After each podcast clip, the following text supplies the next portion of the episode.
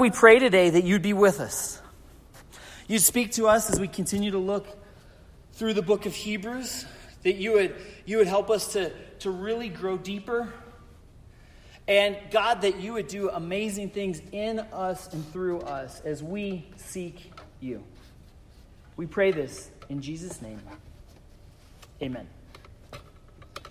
Well, we are in the book of Hebrews and we are in chapter 9. We've been going kind of one chapter at a time. Uh, today we're going to speed up a little bit and go through chapter 9 and half of chapter 10. But we've been going through the entire book of Hebrews, and this has been one of those things that we've been challenging you to kind of read along with us, to engage in a deeper way. The book of Hebrews is a pretty theologically deep book. It's got a lot of different nuances and things that it deals with.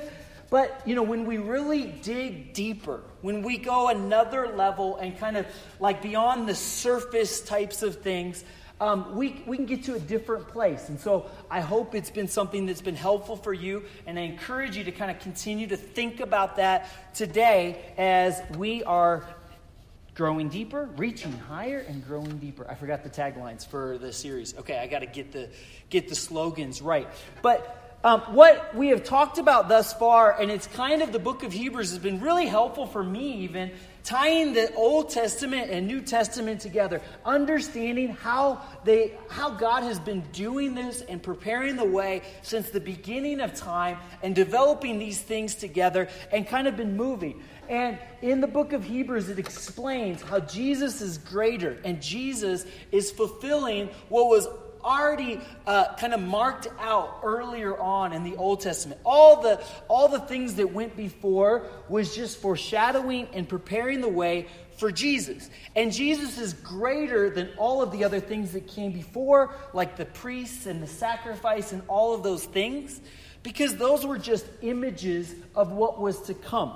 But through Jesus, he is the great high priest, the one who um, all the rituals and all of the procedures and things that what they could not accomplish, Jesus did accomplish. Because Jesus was the perfect sacrifice, and Jesus was God among us. And so, where previously there was rituals and ceremonies that took place, and there was other high priests and symbols that they used to kind of like get close to God, uh, Hebrews 9:10 says this: they are only a matter of food and drink and various ceremonial washings, external regulations applying until the time of the new order. And that's where we really left off last week is this talking about all the things that went before were just were kind of were ceremony.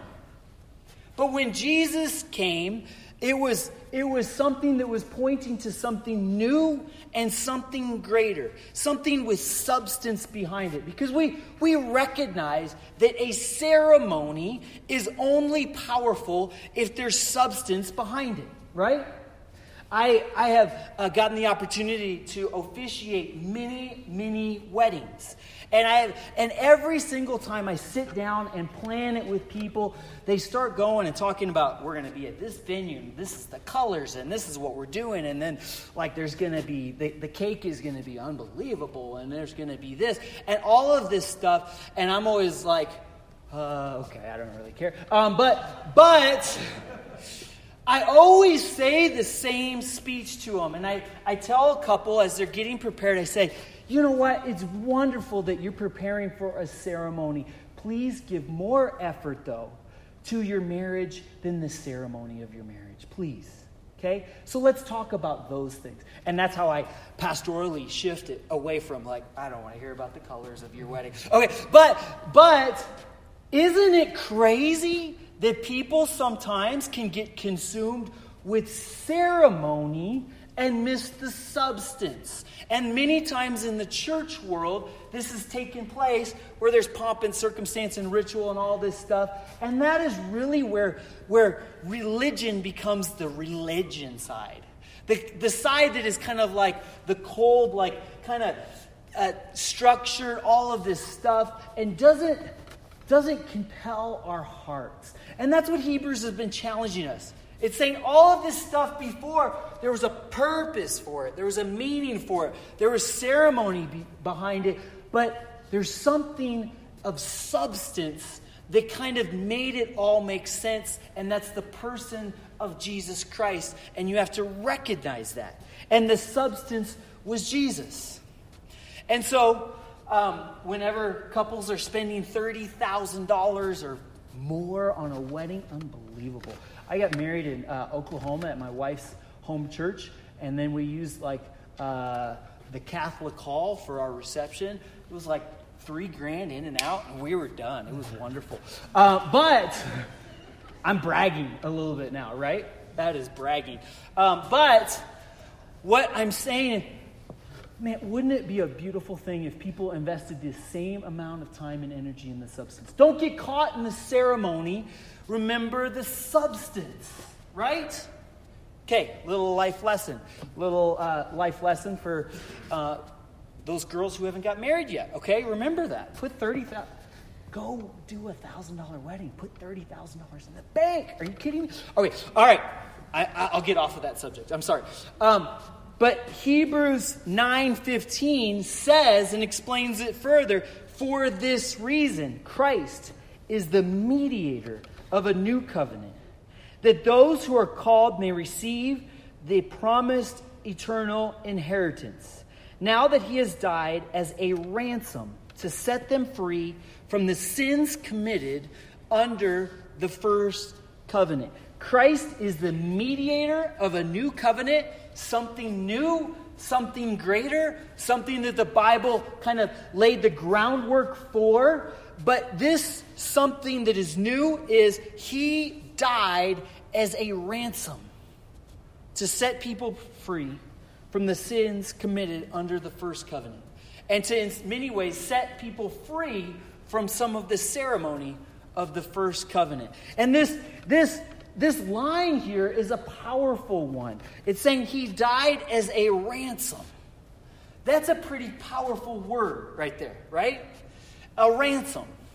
And this is how spiritual I am. When I read through this, the thing that popped into my mind Please don't judge me. You know what? Never mind. The vote is over. You already voted me in as pastor, so it doesn't matter. But this is this deep spiritual thing that came to mind when I read the word ransom. It, it brought me back to an old Seinfeld episode, very spiritual, uh, where, where uh, Jerry Seinfeld was calling in a fake ransom to the New York Yankees. Very plausible uh, storyline. And was calling it in to get his friend out of the building because he was like hiding in the building. I won't get. You know what? We should just watch the whole episode. No, I'm just joking. Uh, no, but he, would, he called in this fake ransom. And he called in and he said, uh, Yeah, I'm a terrorist bomber. You need to clear out the building or whatever. And the, the plan wasn't well thought out. And so the response back was, well, what do you want for your ransom? And he was like, Oh, I didn't think about that that far. Because a ransom is so, to get something, right? A ransom is there's a purpose behind it. You've never seen a movie plot where somebody goes to all these elaborate schemes to like, you know, hold somebody hostage and in the end they're like, "Why did you hold them hostage?" Well, I just didn't have anything to do this weekend, so that's why I didn't. No, they, they do that for something because they're trying to, like, they're trying to get something out of this. And this is a part that I want to hone in on today. That, that this, is, that this was a ransom payment. That this was something that meant something. There was a reason for it. And it did cost a lot. And sometimes maybe we forget that. We forget that in our time. But Hebrews 9 and 10 hones in on this idea of true sacrifice. And that Jesus was that ransom payment for all of us. We're going to pick it up, and I'm not going to read the rest of chapter 9. Encourage you to read it on your own. But chapter 9 kind of goes into some of the details around what the priests would do, some of those ceremonies that they would do. But in verse 27, we're going to pick it up and we're going to read through um, chapter, uh, or half of chapter 10. Hebrews 9 27 says this Just as people were destined to die once, and after that to face judgment, so Christ was sacrificed once to take away the sins of many. And he will appear a second time, not to bear sin, but to bring salvation to those who are waiting for him. The law is only a shadow of the good things that are coming not the reality themselves. For this reason, it can never, by the same sacrifice, repeatedly, endlessly, year after year, make perfect those who draw near to worship. Otherwise, uh, would they not have stopped being offered? For the worshippers would have been cleansed once and for all and would no longer have felt guilty for their sins.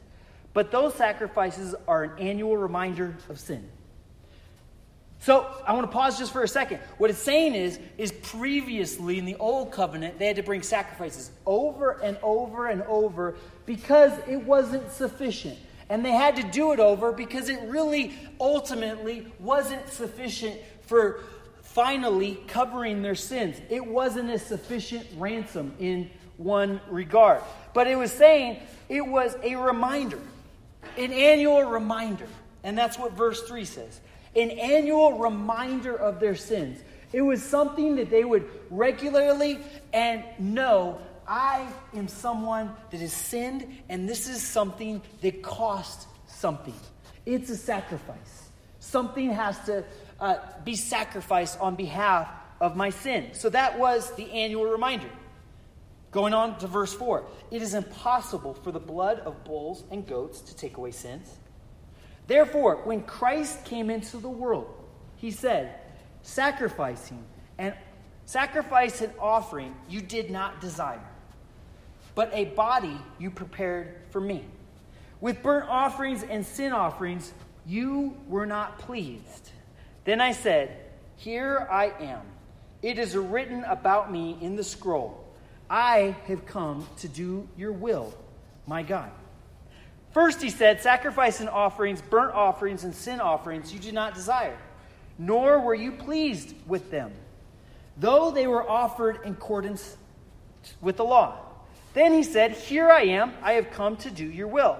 He set aside the first to establish the second.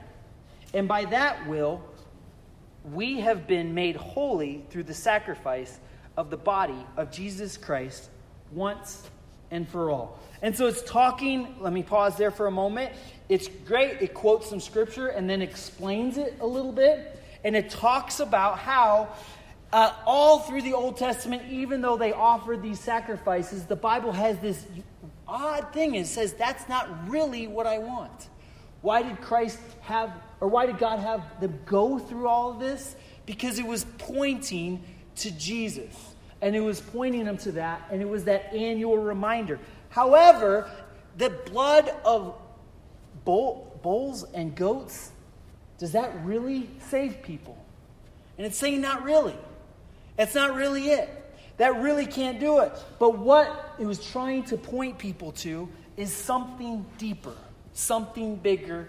A spiritual ceremony was trying to point them to substance, point them to God that sacrifice had to happen as a result of sin. So we continue on.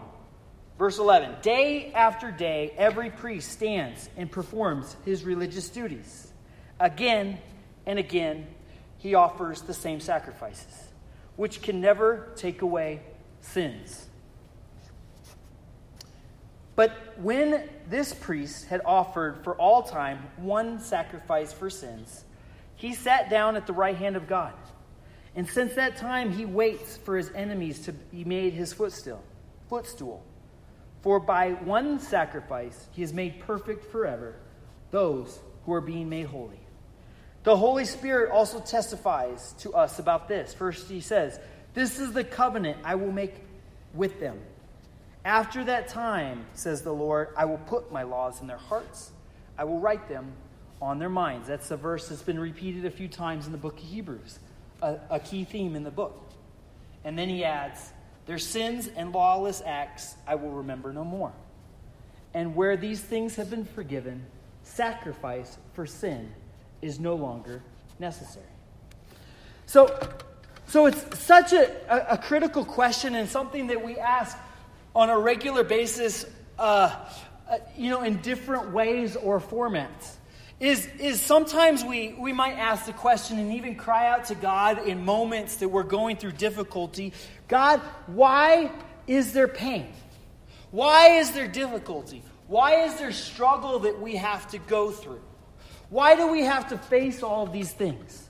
This past week, I was at camp with a group of kids, and we were having discussions every night after our services, and this question came up. It's a great question, an intuitive question, one that we would all like an answer to from God. He would say, Why do we have to endure pain? God, why did you allow all this to happen? And you know what? Ultimately, my answer to these, these 12 and 13 year olds was, I'm sorry, but I don't know. But this is one thing I do know I do know something about human nature. I know something about human nature, and it's this I know that if life is perfectly easy and simple, and there's no sacrifice that has to be made, we are not very grateful. Like, for instance, if, like, just somebody just, like, just gave you a car just gave you a car for free and you didn't have to do anything for it, my guess is that car, after a while, it probably it have a have a few McDonald's wrappers. It would just kind of be worn down. It's something that never cost you anything. If you spent a year saving for a car, picking out a car like the perfect one, it took you like years time, overtime, sacrifice, all of this stuff for like you to get that. When you got that car, that's that's your baby, right? And you take care of it. There's something about human nature that this is true. And it's something that I think God, of course, knows about us. And this doesn't solve the entire question about pain and suffering, and I'm not getting into that necessarily here. But what I'm saying is, is that there is something that is important that we don't lose or miss, and that sacrifice is a part of everything that is really, really valuable. We know that intuitively with anything in our life. If you want to be great at a particular sport, you have to decide I'm putting other things aside. I'm putting a, aside, like maybe other hobbies that I like to do. I'm putting aside maybe some of my leisure time. And I'm really going to focus and I'm going to engage and I'm going to be great at this thing. And I'm going to sacrifice for it. And I'm going to give something for it. And that really, ultimately, in the end, when you achieve something that you sacrifice for and worked for and struggled through, that is one of the most satisfying things in life. Sometimes we think that it would be wonderful if we got everything we ever wanted for free. Wouldn't that be wonderful? But ultimately, I think in some ways we'd be kind of miserable.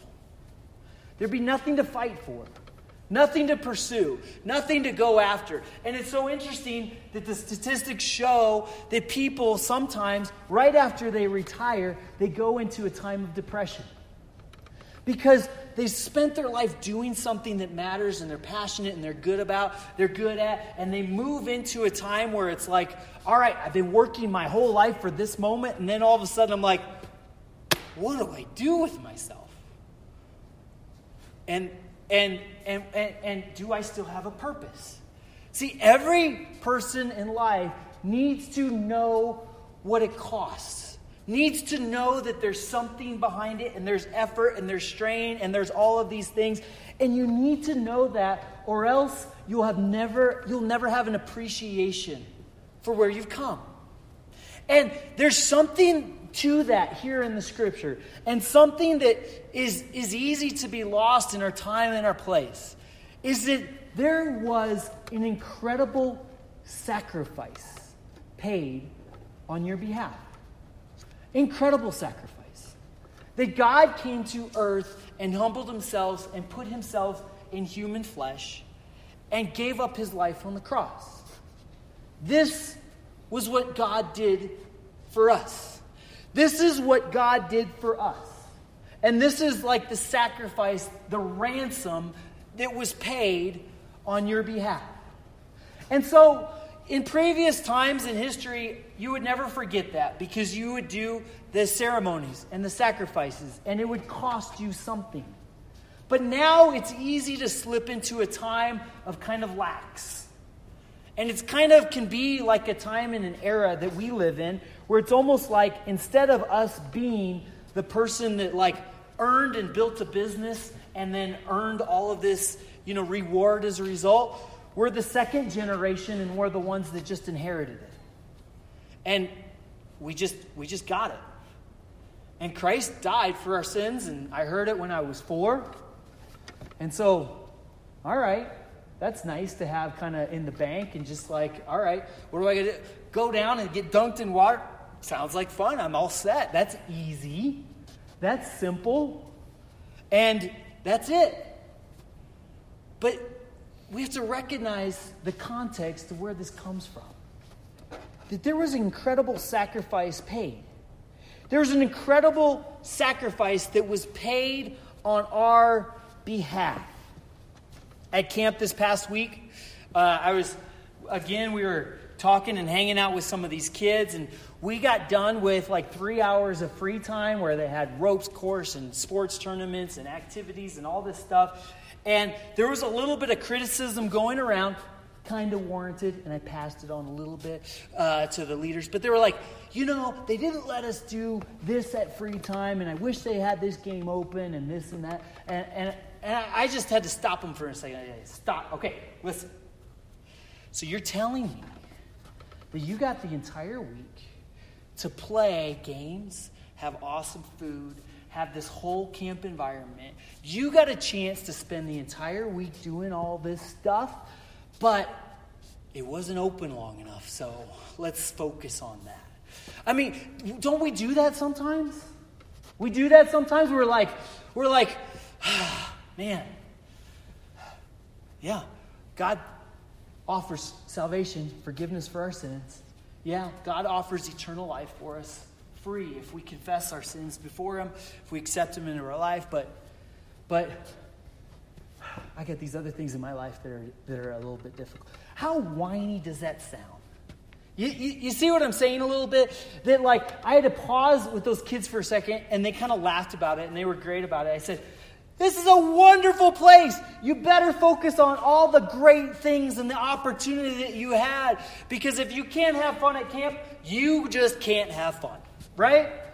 And if you can't be grateful for the forgiveness that God offers you for free, then you just can't be grateful.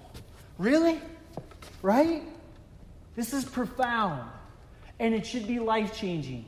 And it should be something that we gain an incredible, incredible appreciation for.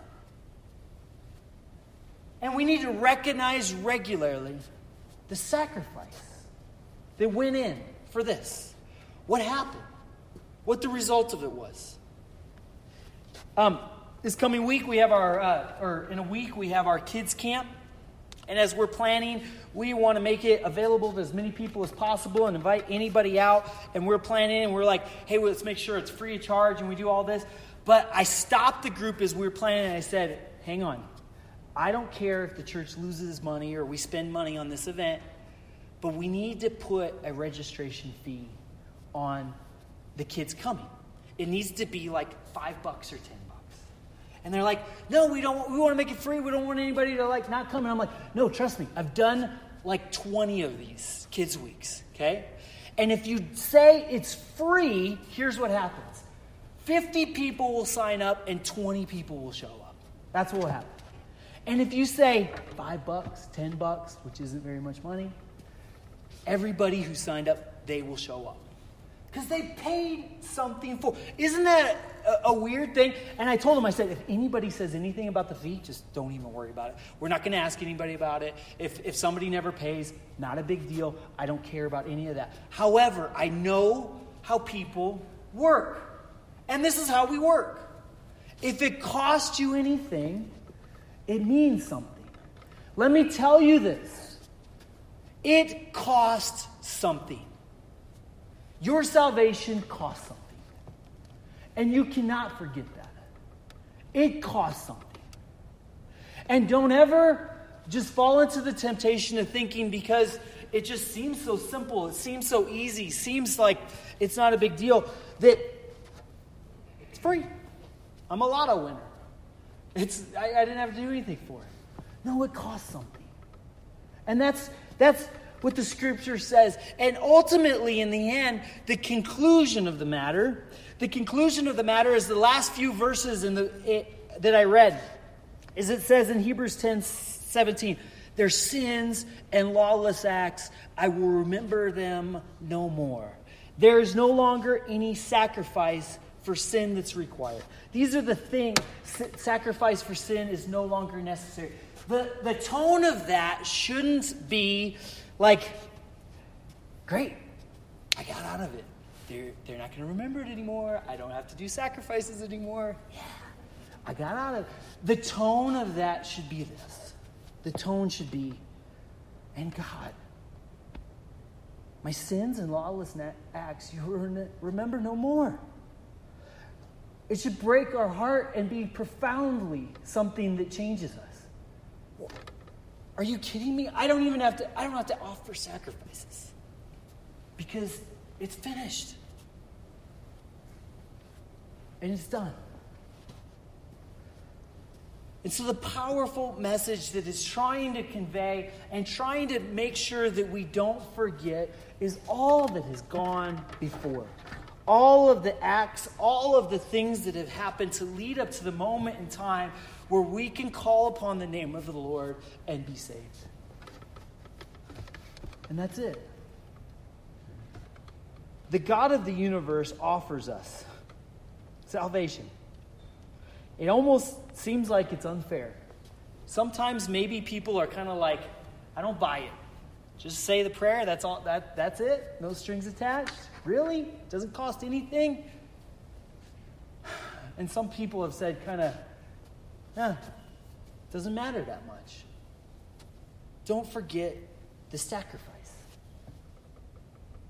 The question that we should ask when confronted with this and seeing the full context of what the scripture is saying is God, what should I give? What do I need to sacrifice? What, how should I respond? How should I give back? How should I pass this forward? How should I serve and give because I have been given so much? And the scripture tells us this over and over the theme of to whom much is given, much is required. That's Jesus, not Abraham Lincoln or Spider Man. That's Jesus. Is when you've been given an incredibly good gift, how do you respond? Do you respond with kind of like apathy and like, you know, just kind of like that's the way it is? Or do you respond with a heart that is transformed and broken and saying, I want to give back? God, thank you that you remember my sins no more. Will you pray with me?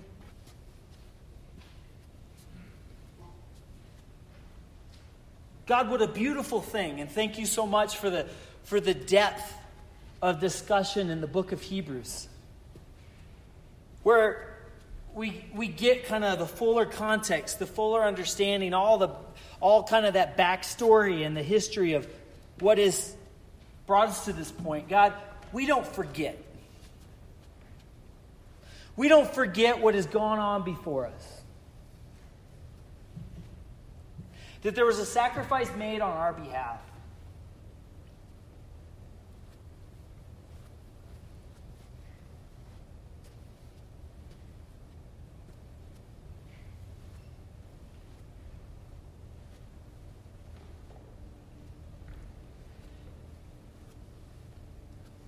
And so, God fully knowing that and understanding that, I pray that our hearts would be transformed. That we wouldn't just we wouldn't live a life that is trying to just like make up for what we can never make up for. We could never pay the ransom for our sins with our own effort or our own acts. But God, instead, that our hearts would just be overflowing with gratitude.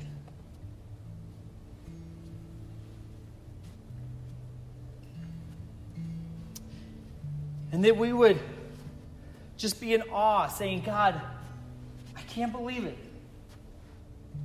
That you offered us grace,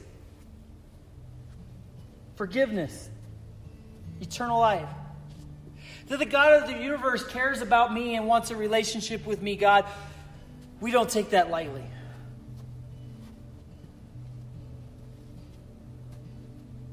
And God, we worship you and praise you that our sins and lawless acts will be remembered no more. God, what a gift.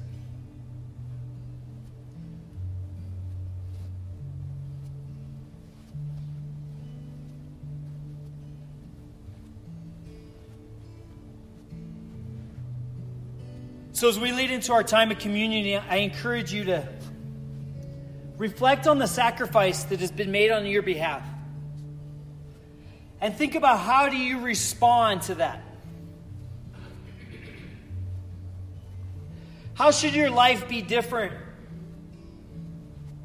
as a result of the incredible things that have been done on your behalf, the gift that has been offered?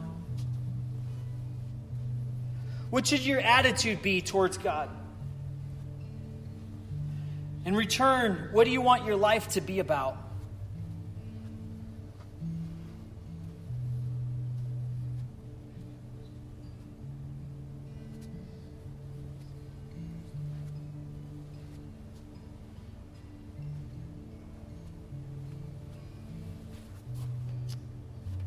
God, hear our prayers.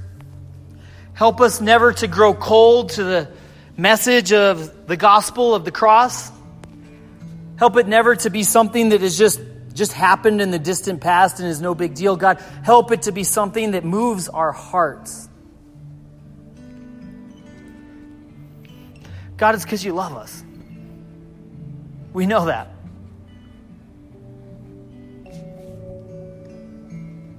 Hear our prayers right now, we pray.